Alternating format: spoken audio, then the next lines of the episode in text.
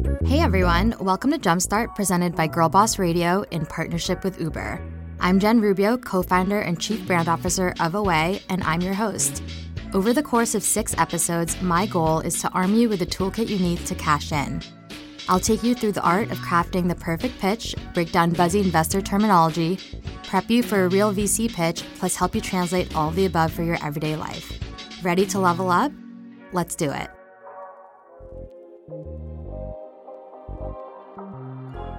So, I'm the co founder of Away, and we are a three year old company that was founded in 2015. And over the last three years, we've raised over $81 million in funding. So, we know a thing or two about going in, talking to investors, pitching the company. But for me, raising that first seed round was the toughest. You're trying to sell your company, you're trying to sell a new idea, and you don't have any traction yet. I think there are a few things every single pitch should cover, no matter what your idea or what your company is. One, the problem that you're trying to solve. Two, the solution. Three, why you're the right person to solve it. And four, how big the business can be. Investors are probably also going to want to know how you'll make money. So, who's the customer and how will you reach them? Why are we talking about what makes a perfect pitch and why should you pay attention? If you're a woman with a business or idea and a fire in her belly, we want to see you pitching. Silicon Valley and the startup world has a real women problem. Fortune states that in 2017, female led companies secured just 2% of all venture capital dollars. And the Boston Consulting Group did a study that showed out of 350 companies who are all equally qualified and had graduated from the same accelerator, the female led startups raised less venture capital despite generating more revenue. So we want more women giving great pitches. That's you. Richard Branson said that entrepreneurs who cannot tell a story will never be successful, and a pitch is basically just an opportunity to tell your company's story. So start by telling it. What are the elements of telling a story about your business, and how should you use emotion? How can you set up the problem and then give the solution?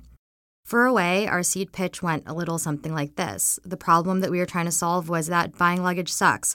So we touched on the shopping experience, the price to quality ratio that didn't make sense, and the lack of brand love out there. And our solution was to create a vertically integrated luggage brand for modern consumers. We kept it really clear, really simple, and got straight to the point. We knew we were the right person to solve it because Steph and I had direct experience with a high growth e commerce company.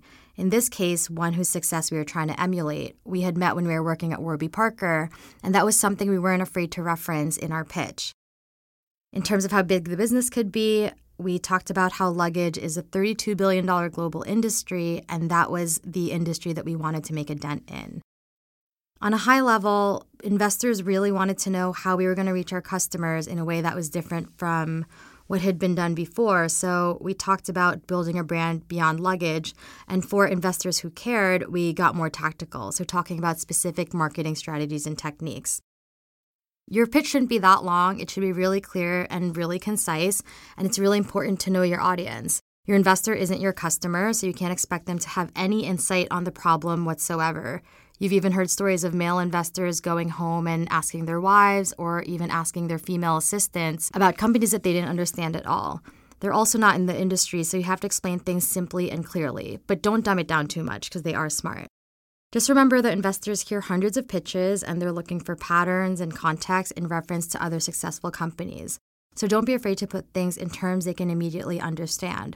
For example, when we were fundraising, at first, I was really hesitant to say that we were the Warby Parker for luggage. There were so many things different about our business model. We weren't copying the exact playbook from our Warby days.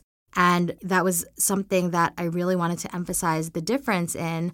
But when it came down to it, saying we were the Warby Parker for luggage really got the point across that we were trying to disrupt a sleepy category with an exciting brand and that we had aspirations to become a billion dollar business. When you're pitching, you'll get 30 minutes, maybe an hour with an investor if you're lucky, and nobody wants to be talked at for that long. So keep things straight and to the point. I would recommend being able to tell your whole story in 10 minutes and getting through all of your slides and leaving the rest of the time for Q&A. You'll have time to give more details, but you also want to get a read for what the investor is interested in, and you don't just want to be reading off of slides the entire time. Make sure your slides only cover the really key things and put everything else in an appendix. For each of the points that you're trying to make the problem, the solution, the team, the industry, and your marketing tactics you should try to cover each of those in one or two slides max. VCs just don't have the time or the patience to go through hundreds of pages of information, so the shorter the better. It's really important when you're pitching to craft the perfect one liner and make sure that you can make a high impact in as little time as possible. Can you narrow your pitch down to 30 seconds? We got ours down to one sentence Away's a vertically integrated luggage brand for modern consumers. And when we needed to, we got it down to an even shorter four words Warby Parker for luggage. It was something that could stick into people's minds and that they could take away and explain to other people. So, what's your 30 second pitch?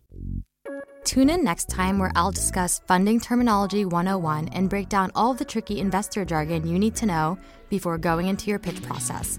Until then, if you want to stay connected, find me at, at Jennifer or at Away on Instagram.